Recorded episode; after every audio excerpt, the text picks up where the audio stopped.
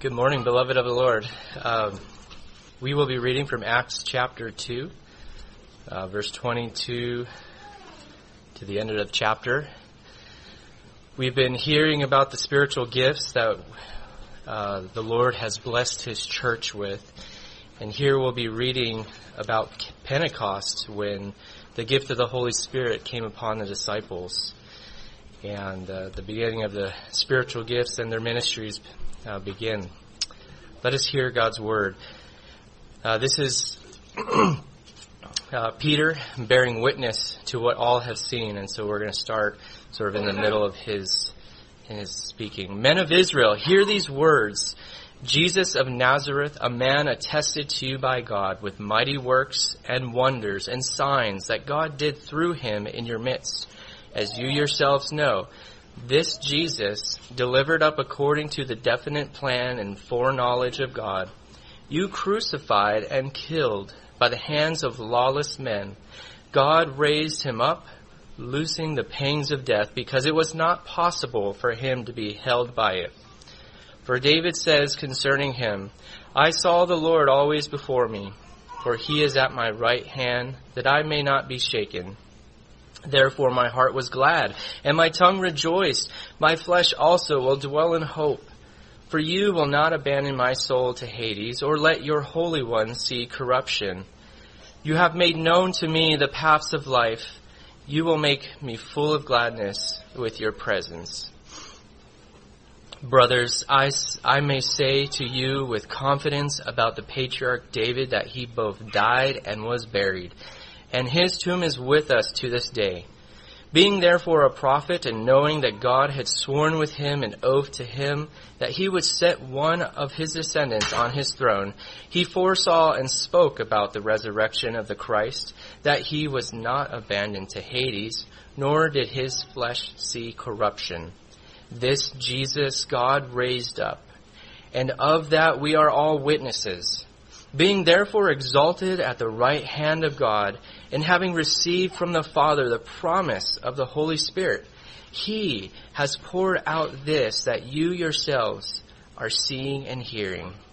For David did not ascend into the heavens, but he himself says, The Lord said to my Lord, Sit at my right hand until I make your enemies your footstool. Let all the house of Israel therefore know for certain that God has made him both Lord and Christ, this Jesus whom you crucified. Now when they heard this, they were cut to the heart, and they said to Peter and the rest of the apostles, Brothers, what shall we do? And Peter said to them, Repent and be baptized, every one of you, in the name of the in the name of Jesus Christ for the forgiveness of your sins, and you will receive the gift of the Holy Spirit.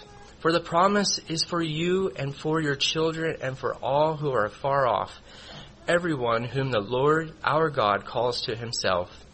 And with many other words he bore witness and continued to exalt them, saying, Save yourselves from this crooked generation. So those who received his words were baptized, and there were added that day about 3,000 souls. And they devoted themselves to the apostles' teaching and the fellowship, to breaking of bread and the prayers. And awe came upon every soul. And many wonders and signs were being done through the apostles.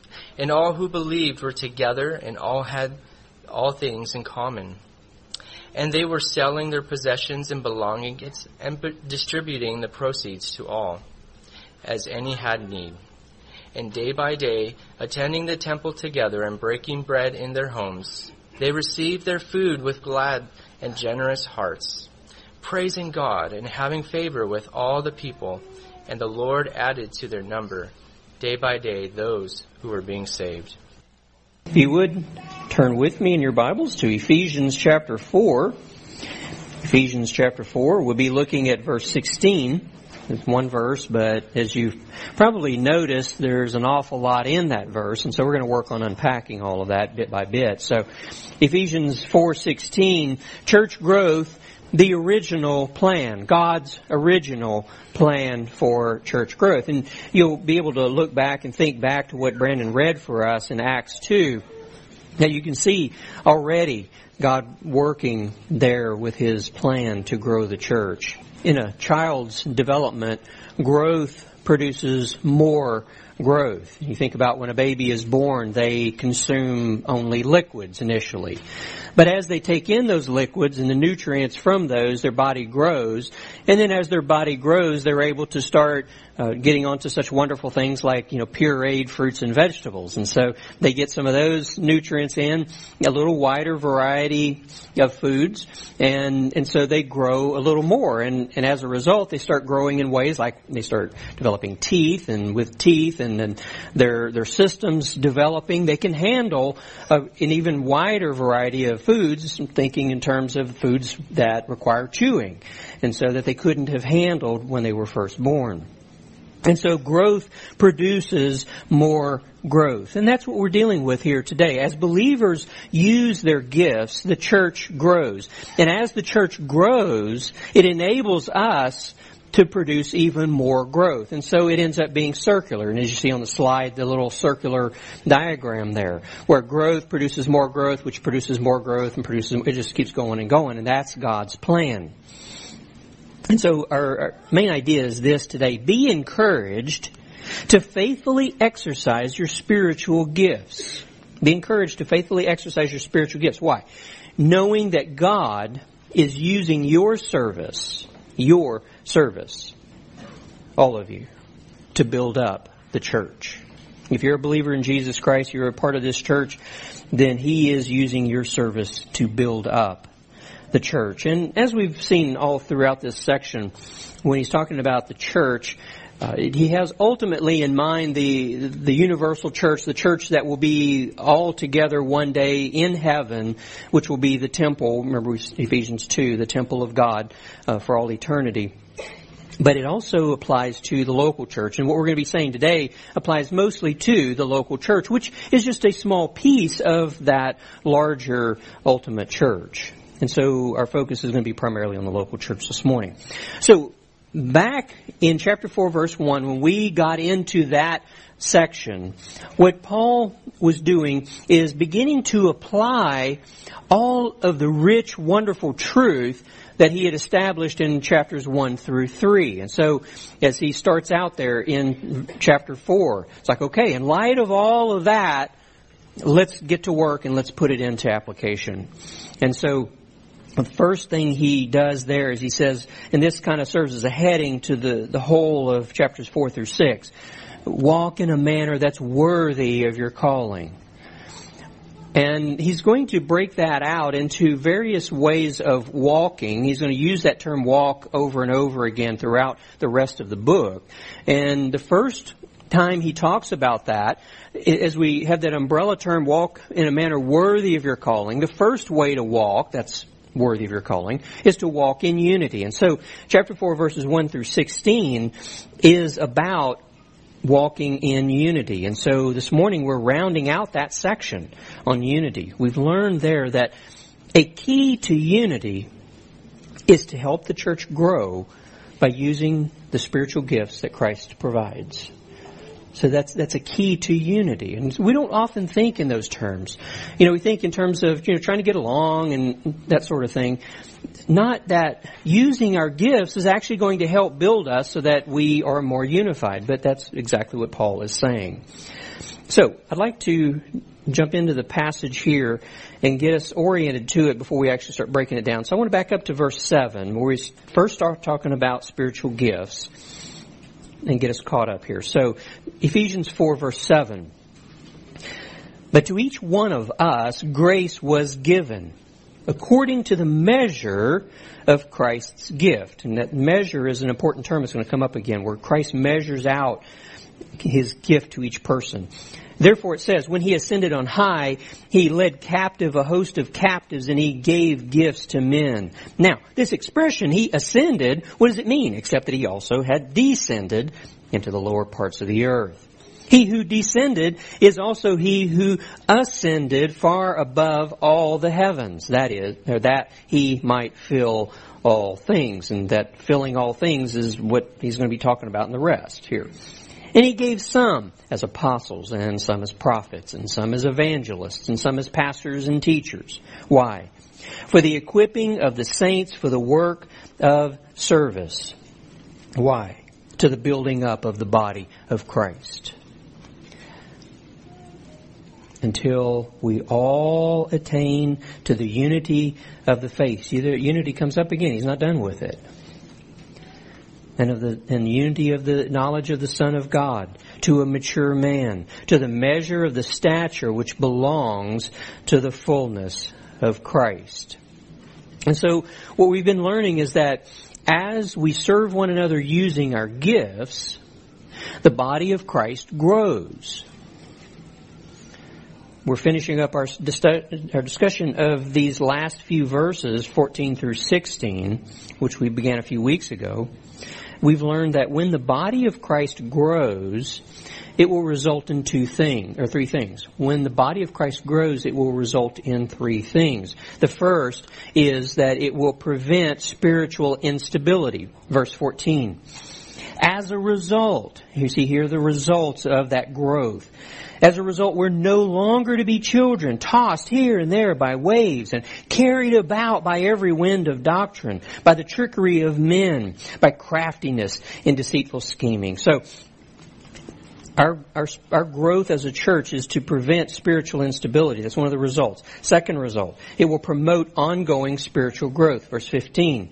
But speaking the truth in love we are to grow up in all aspects into Him who is the head, even Christ. So it also it prevents spiritual instability, promotes ongoing spiritual growth, and then now today we're going to be looking at verse 16. It will produce spiritual growth by the loving work of each individual. It will produce the, the, the spiritual growth. Remember, this is circular. It's just going to keep building, right? It will produce spiritual growth by the loving work of each individual. And so verse 16, he says, from whom, talking about Christ, from whom the whole body being fitted and held together by that which every joint supplies, according to the proper working of each individual part, it causes the growth of the body for the building up of itself in love. So here then, before us in verse 16 is God's original plan for church growth. And, you know, if you do much Christian reading, whether it's in periodicals or books or online, church growth has been a, hot topic for a long time. And I remember when I was in seminary, you know, eons ago, and and that was, you know, the hot thing was, you know, the seeker sensitive church. That's the way to, to grow church. And and then there's other ways, you know, and they you know, Kevin and I get stuff in the mail sometimes where, you know, they're saying, you know, hey, you know, if you'll pay us a lot of money, we'll come in, we'll do a survey of your community, and we'll tell you how to grow your church. You know, and, and so we just ignore them. Um, we have instructions on how the church grows. We don't grow the church it directly. Christ grows his church. Now he puts us to work in doing that. We're going to see today. But we don't, we're not left to try to figure this out, and that's so great, you know, that we're not going out to the world and say, hey, tell us how to grow the church the way that you've grown a business. They're, they're two different entities. And, and they have a, a very different foundation, very different goals in mind. And we're going to see how everything about it is different. For one, growing the church is Christ centered. Nothing that we ever hear about, uh, you know, these secrets to church growth, uh, none of those are Christ centered. I've never seen one of those that they start out with Christ. And as we're going to see, you know, there's five elements to this church growth, and every one of those is Christ, Christ, Christ, Christ, Christ. We don't even see it once in the literature, the ads and things that we, we get. If any of you would like to volunteer to open our mail for us, we'd be glad to give it to you. My favorite one was the sermon stopper, you know, and no no comment. So. this is God's original plan for church growth. Paul examines the church's growth piece by piece here. he's going to break it down. Now, as we read verse 16, eh, there's a mouthful there. You know, and as Paul is, is probably um, rattling this off, and somebody is, is probably writing it out for him, taking the dictation, if you will. He, he, he delivers a lot in what we know of as one verse. And he didn't have verses back then, but there's a lot there. So we're gonna we're gonna do just like Paul. We're gonna take it piece by piece. First piece, first component. Christ is the source of the church's growth. Christ is the source of the church's growth, not a survey, not anything. Christ is the source of the church's growth. now, and that's this this phrase from whom. Okay, so we're going to just look at two words there for a minute. We need to briefly discuss a theological issue here. Okay, if you've done any study with uh, the how feminism has impacted the church or tried to impact the church, and some people in the and I'm, I'm talking here the the broader church, if you will, not our church, but there are those who are egalitarians. Uh, some call themselves evangelical feminists, which, mm, you know, why'd you put those two words together? You know, they're, they're trying to sound good, but basically they believe that man and woman have they're, equal in every way. They're the same in every way, that they have the same roles. And so these are people who believe that women can be pastors, even though the Bible says that that is not allowed. Okay, that women can be elders, that women can teach men, that, things that the Bible is very clear about. But they they want to try to show that that isn't the case. What we hold to here in this church, and those who hold to sound doctrine, uh,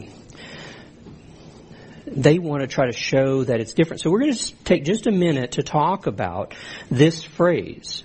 They claim that this phrase, from whom, proves their point. Because what they want to do, what they reject, and where they're going with this is, is going to be chapter 5. Okay, because in chapter 5, Paul's going to say there that the husband is the head of the wife. They despise that. Okay, they want to reject that completely, totally. So to do that, I mean, they've got a biblical phrase there. The husband is the head of the wife. So what do they have to do?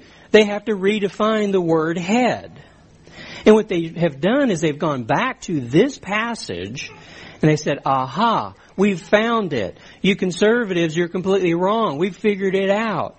You see, because, and they say that this word, these two words, from whom, which we agree does mean source, they say it refers back to the word head in the previous verse. And so you can see in the white box on the slide there, the previous verse, which says, verse 15, Him who is the head, even Christ, and then the words from whom. And they say, aha, from whom source points back to head, therefore head means source. Now, for you ladies, does that work for you? Your husband is your source? I mean, I don't know that that's any better than saying he's your head. I mean, they're, they're two different ideas, but they want to get away from the idea of authority. That is the issue for them.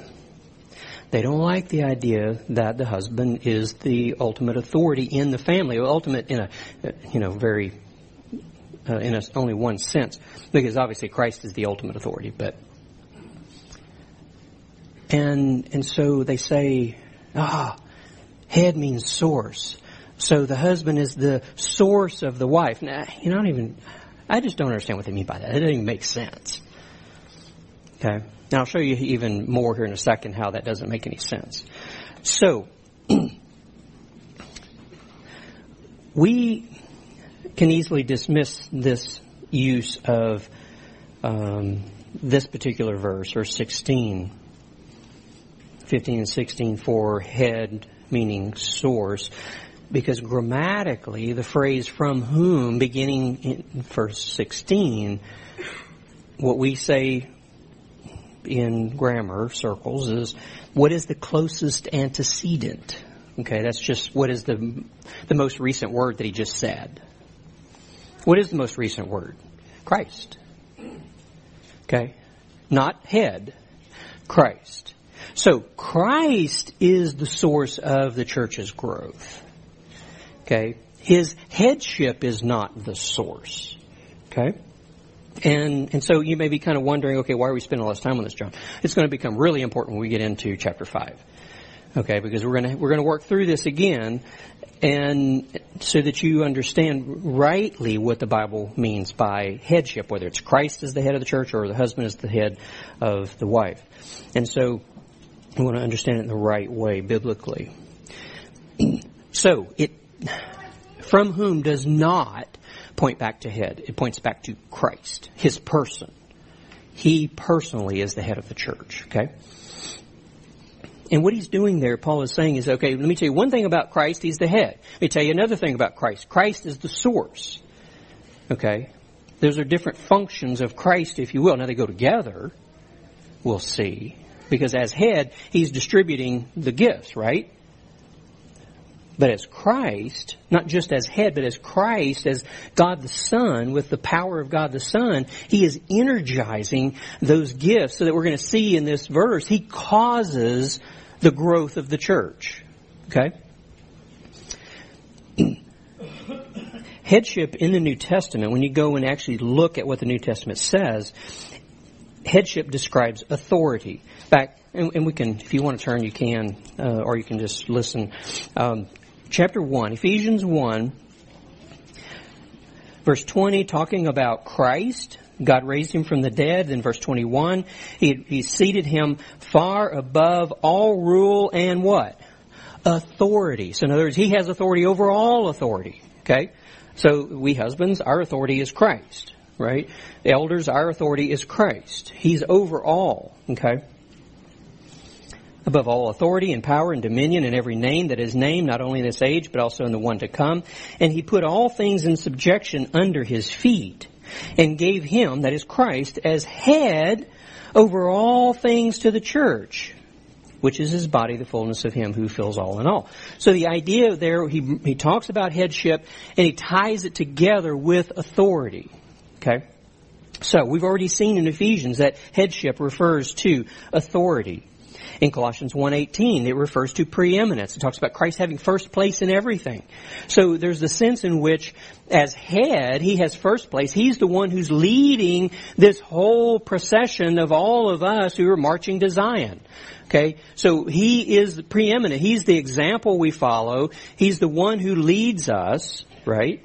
Okay, so, but it's primarily authority, but it also has the, the idea of preeminence. It does not have the idea of source.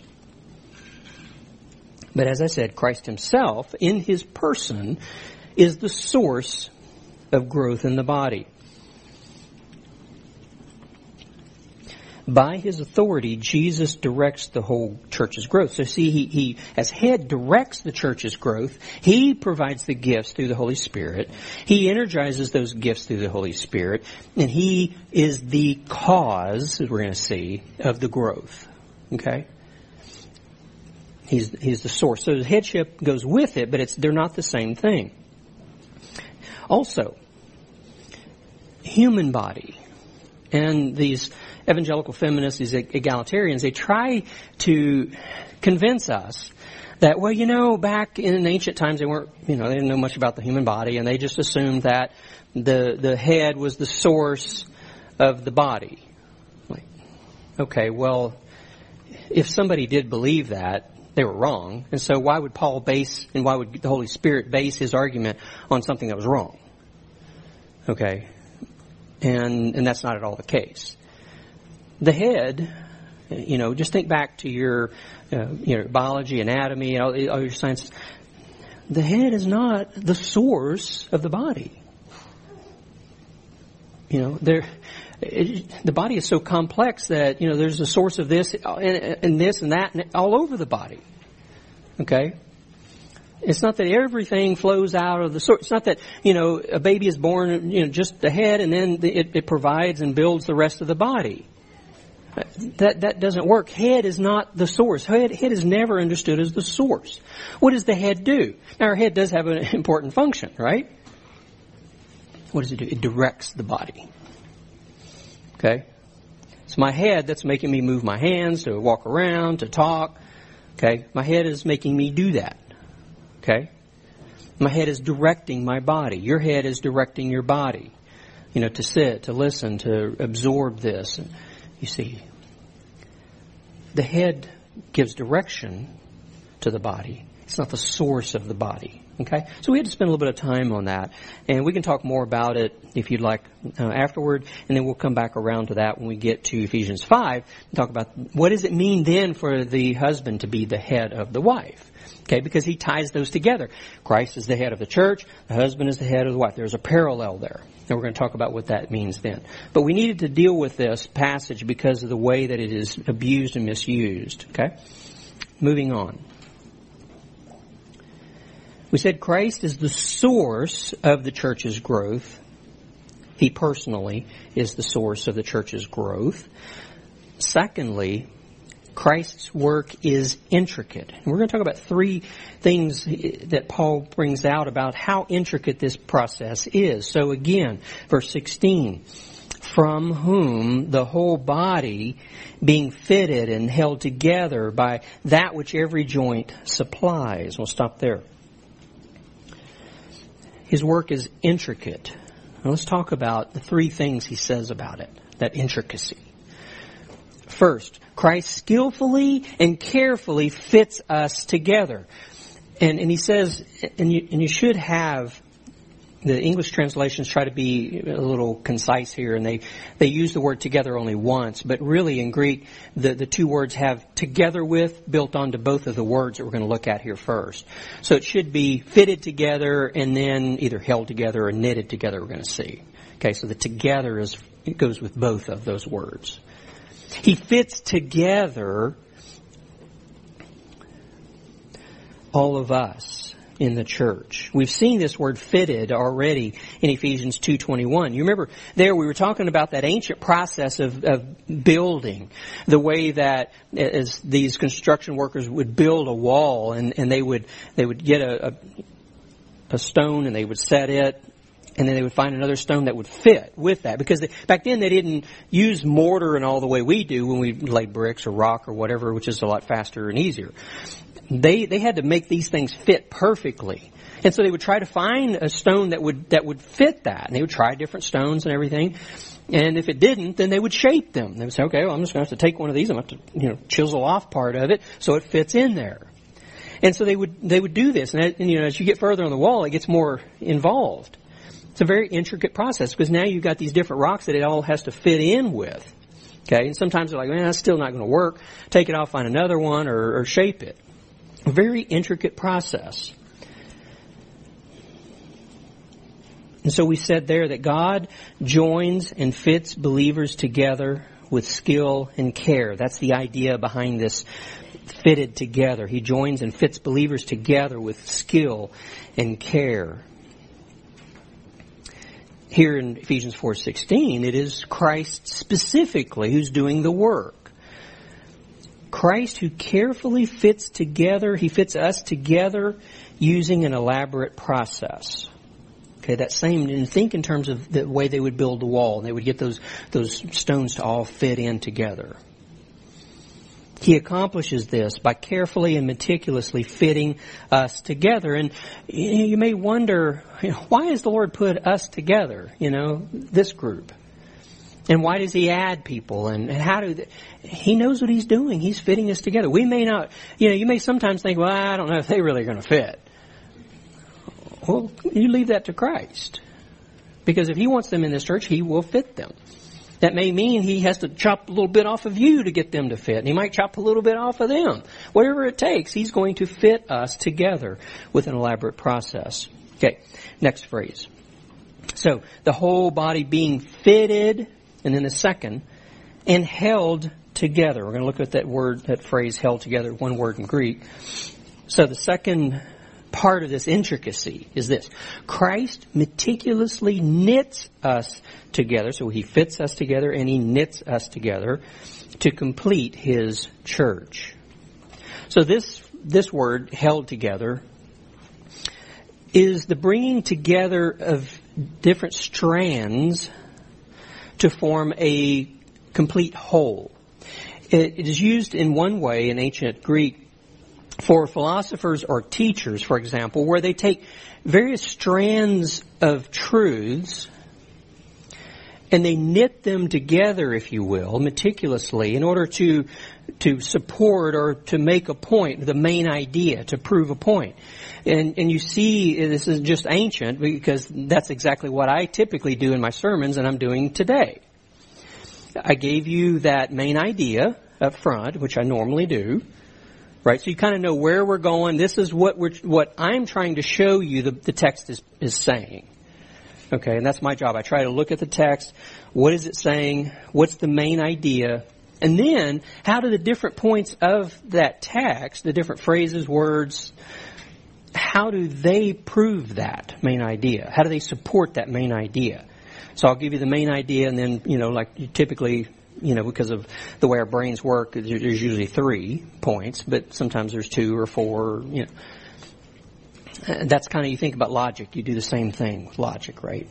So it was, this word was used for that, but it was also used of, of knitting together strands of yarn. So there's that idea of taking various strands of something, truths or yarn, but the, the point isn't just the knitting together, but it has a goal in mind. There's a complete whole that the person is working toward. So, so in my sermons, I'm working toward helping us see that main idea.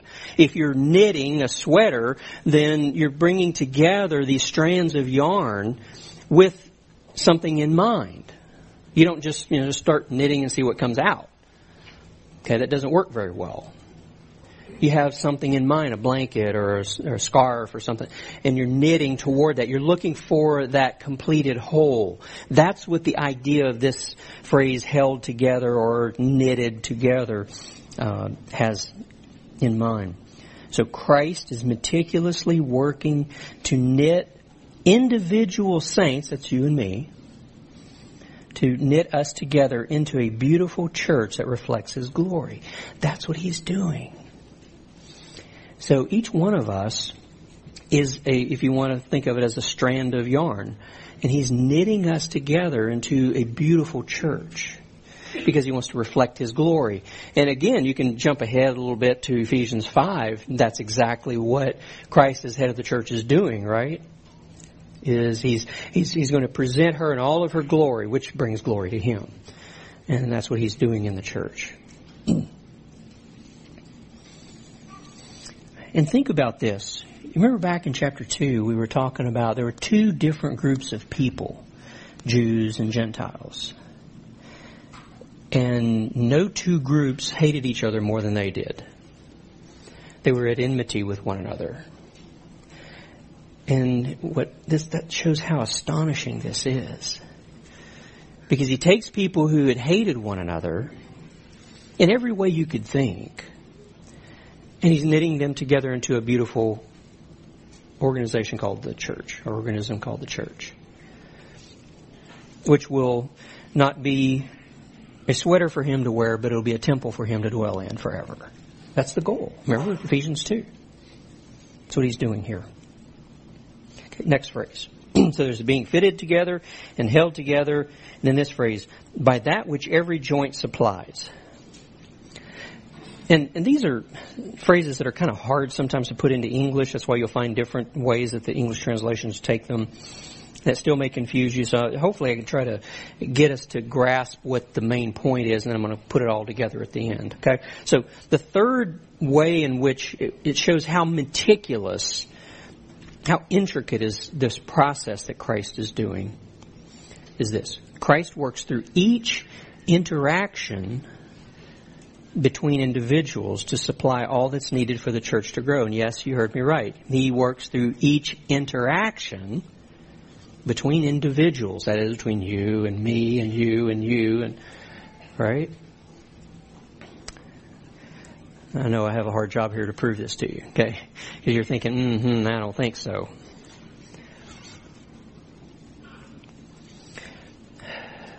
How often do we avoid interaction? Because we know it just doesn't always go well.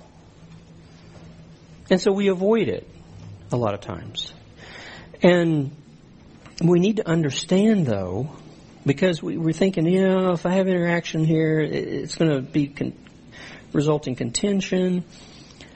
But what Paul is saying is that actually through our contact with each other that Christ supplies what is needed for our growth, the growth of the body. And this is astonishing.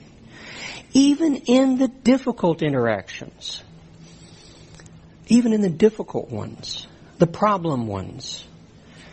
And just think with me for a minute. So you have this interaction, and, and it, it's, it's butting heads. Okay, well, Christ is working to supply growth, what his church needs to grow, because in that, what should be happening? Because as, as we're rubbing each other the wrong way, what Christ wants to do is to, you know, rub off those, those rough parts. Remember, He's fitting us together. And so that you see how that supplies the growth, what's needed for the growth, even the problem interactions. And so what we're talking about here, these interactions are primarily exercising gifts. And so you may think that, okay, I have the gift of helps, and so I, I, I want to help, but mm, I help this person, you know, it, it doesn't always go well. But we need to remember that Christ is working in that through that to supply what his church needs for growth. Now that doesn't mean, I'm not saying that the problems in our interactions are okay, because oftentimes it's sin that's at the root of that, and we have to deal with that. But we need to, to think in terms of that Christ is sovereign even over our interactions. The good ones and the bad ones. To grow his church. You know, so we don't think in terms of, okay, well, there's, you know, this little issue and this little issue and this big issue and, you know, and let's just all run screaming away from that. No. We should look at that as like, okay, that's going to be hard and yeah, it's tough, but Christ is working through that. Because, you know, if, if you're on the receiving end of a bad interaction, you need to think in terms of, okay, I may need to grow in patience, I need to grow in steadfastness, I need to grow in mercy and grace and maybe tenderheartedness toward this person and you see, so both sides, there's potential for growth. Now let me show you how we get there. This word in your translation probably has ligament or joint. And, and it does mean that. The word does, can mean those. But it has a wider range of meaning than that. And the idea, if you look at all of the ways in which that word is used, the common denominator is this idea of touch, okay, or contact. What he's saying here is Jesus uses every touch point, every interaction, every point of contact between believers to supply what is needed for church growth. Let me say that again. Jesus uses every touch point, every interaction, every point of contact between believers to supply what is needed for church growth. And this happens as we're using our gifts because remember, our gifts are not me centered, they're other centered. So I, right now, what I'm doing is I'm not talking, you know, because I love to hear myself talk. I'm talking because I'm trying to, I'm hoping that the Lord is using this to help you understand His Word and to profit from it. You see, all of our gifts should be other centered, right? Doing it for the other, the other person to minister to them.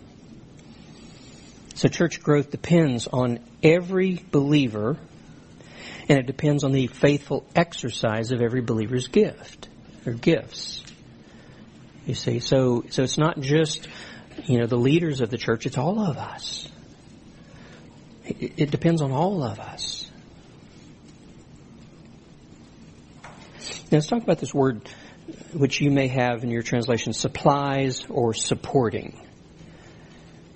this is a word which originally was used to describe someone who would pick up the full tab for presenting a chorus in public. Okay? So somebody with a lot of money and they would come along and they'd say, okay, I will, you just tell me what it costs and I'll pay everything to put on this performance, this choir performance in public. And so that person would be referred to with this Greek word chorigeo. Okay, we get okay core. Okay, we get chorus.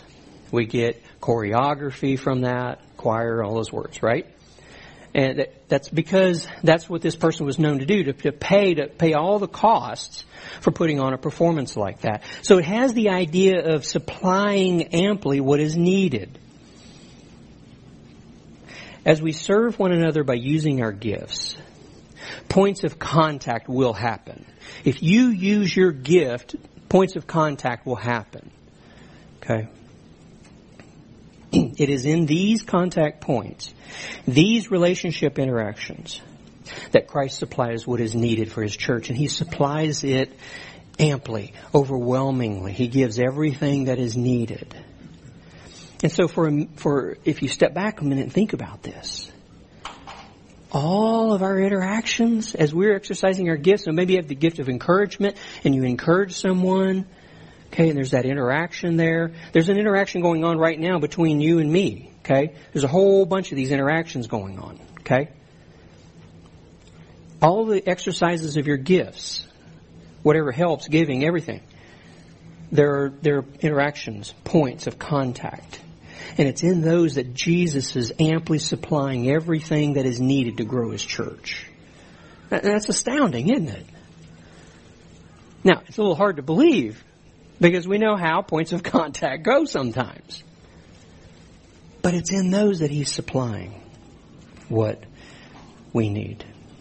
Next phrase. And we'll move back now. They, those are the three things that describe how meticulous, how intricate Christ's work is. Now, um, the third main point. According to the proper working of each individual part. And the point I want to make from that or to restate that. Each person uses their gifts to the extent that Christ has measured them out to them. Each person uses their gifts, that's the plan, for us to use our gifts according to the extent Christ has measured out to you. Each individual, again, is responsible toward, to work toward the growth of the body. And, and I want you to understand in this that you don't have to think big necessarily. Like, well, you know, I mean, I, I just make this little tiny contribution. Well, from your perspective, it might be tiny, but not from Christ. He knows what he's doing. Okay, so I want you to think it. What's important are faithfulness. Okay, maybe you aren't doing grand things for God. Don't think that you have to do grand things for God in the worldly way of thinking. Faithfulness is what's important. Okay, so maybe, you know, your, your gift looks like it's just really small. That's what Christ has measured out to you, so just be faithful with it. Okay. And then dependence on God. Those are keys to effective service. Faithfulness and dependence on God. You see, we have to depend on His power in this, in exercising our gifts. Okay because, you know, if I ever were to preach a perfect sermon, which I know will never happen, but everything was just perfect about it, get an A on it in seminary, or A plus, okay. If that were to happen, and I, I didn't get A pluses, so that in and itself, zero, does nothing. Okay? It's when Christ working through the Holy Spirit and through the gift of teaching, preaching, that he energizes it and makes something happen. So I have to depend on him. And that's actually how I pray every Lord's Day and leading up to that. I pray, Lord, use my teaching to build your people up. Not because it's me, because I say my because I know I, mine is worth nothing. It's only if he works through it. Okay? So I have to depend on him by faith. Okay. So what does he mean by the proper working of each individual part? Well, this word proper is the same word measure we've already seen twice in, in this, this section.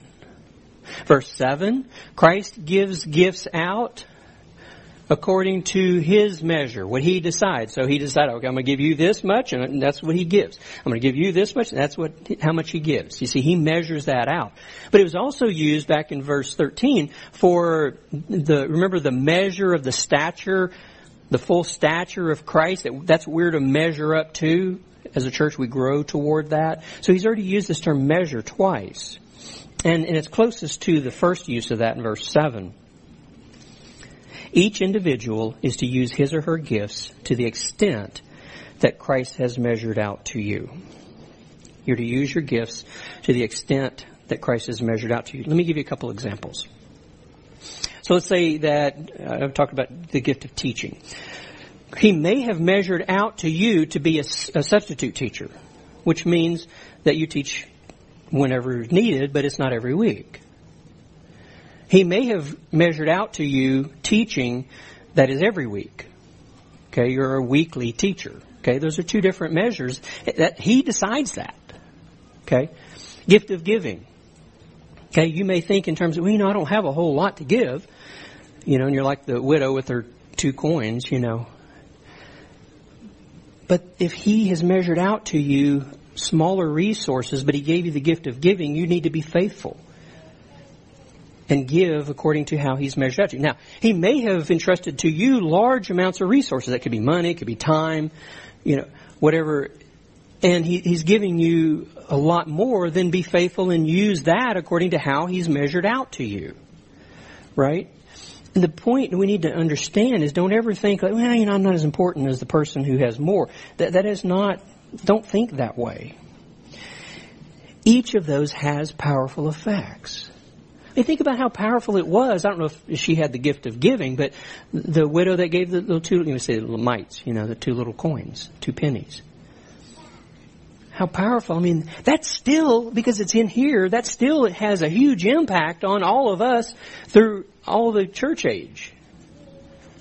You see, so how even a small gift, if it's energized by Christ through His Holy Spirit, has powerful effects. Just be faithful with what He's measured out to you. This word working, it's from the Greek word energeia. We've seen that before. It refers to active power, that power that's actually like flowing through the electricity flowing through the power lines, okay? It's not like in a battery, it's dunamis. Now, this is energeia. And what, what's going on here, Paul doesn't lose sight of the role that each one of us has to play. Yes, he is the cause of the growth. He's the one that energizes the growth. But he uses, Paul applies this word energeia to us and to our work. Okay? Because even though Christ is working through us, He is working through us. Okay? So our work actually has an impact. It actually accomplishes something because He is the one behind it. Next phrase, and I'll take us to the next point. This causes the growth of the body for the building up of itself. It causes the growth of the body for the building up of itself. So our fourth, fourth main point is this. Christ causes the church's growth through each person's service. In those many touch points between believers, Christ does not merely supply what we need to grow, He actually causes us to grow. Okay, so he's got his sovereign power behind it, causing us to grow. But he has given each member spiritual gifts, and he expects each of us to use our gifts faithfully. As we employ our gifts, depending upon him by faith, he will energize our service. He'll make these interactions effective to grow the body. To what end? Well, we have here again for the building up of itself. And so what he does in, back in the end of verse 12, he talks about the building up of the body of Christ, and he finishes off this section with a bracket. So it's like bookends or brackets, right? So he says here, for the building up of itself. For the body to build itself up. So he's just driving home to us, this is the ultimate goal, for the building up of the body, the body of Christ. And then the final point. Love is the sphere in which service and growth take place. Verse 16 once again, Christ from whom the whole body, being fitted and held together by that which every joint supplies, according to the proper working of each individual part, causes the growth of the body for the building up of itself in love.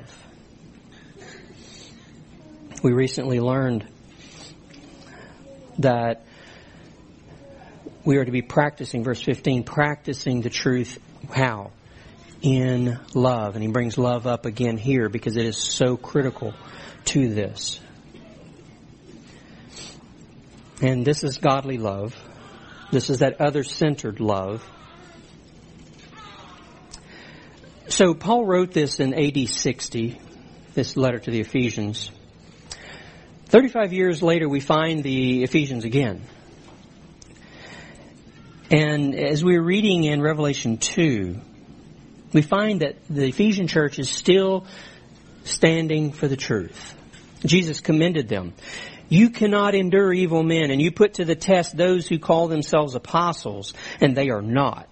And you found them to be false. So their teaching, their words were found to be false. They held them accountable to their teaching, for their teaching. They also held them accountable for their deeds, their behavior. And he says, and you hate the deeds of the Nicolaitans, which I also hate.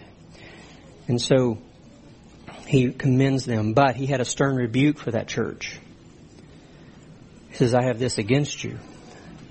You've left your first love. So they practice the truth by holding false teachers accountable for both their teaching and their actions, their behavior. But they didn't hold themselves accountable for the in love part. They had fallen down on that. They were still practicing the truth, but not in love. Jesus says you've lost, you've left your first love. This is love for Jesus and love for one another. Jesus leaves it broad there, I think, to encompass both. Think about, we, we just said that love is the sphere, it's the environment in which service and growth take place in the church. It has to be a church where love is the environment. They had lost that aspect. They forgot the loving service that Paul called them to in Ephesians 4, and so Jesus reminds them of it in Revelation 2. So here, as we put it all together, this is God's original plan for church growth. This is kind of a long summary, it's got a lot in it, and it's in the slides that I sent you, so if you want to go back and look at it, you can. Christ causes the church's growth, where he skillfully and carefully fits us together, knits us together, and works through each interaction between individuals to supply all that is needed for growth. Within the environment of godly love, each person uses their gifts to the extent that Christ has measured out to them. Okay?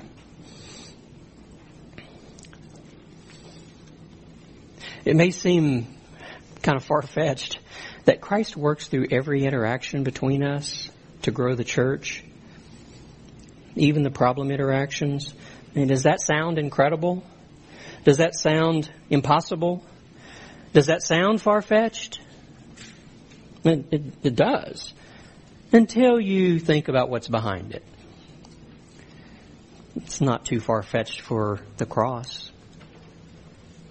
And that's where all this keeps taking us back to the cross. We have to keep coming back to the cross. How can you, you love your brother when they sin against you?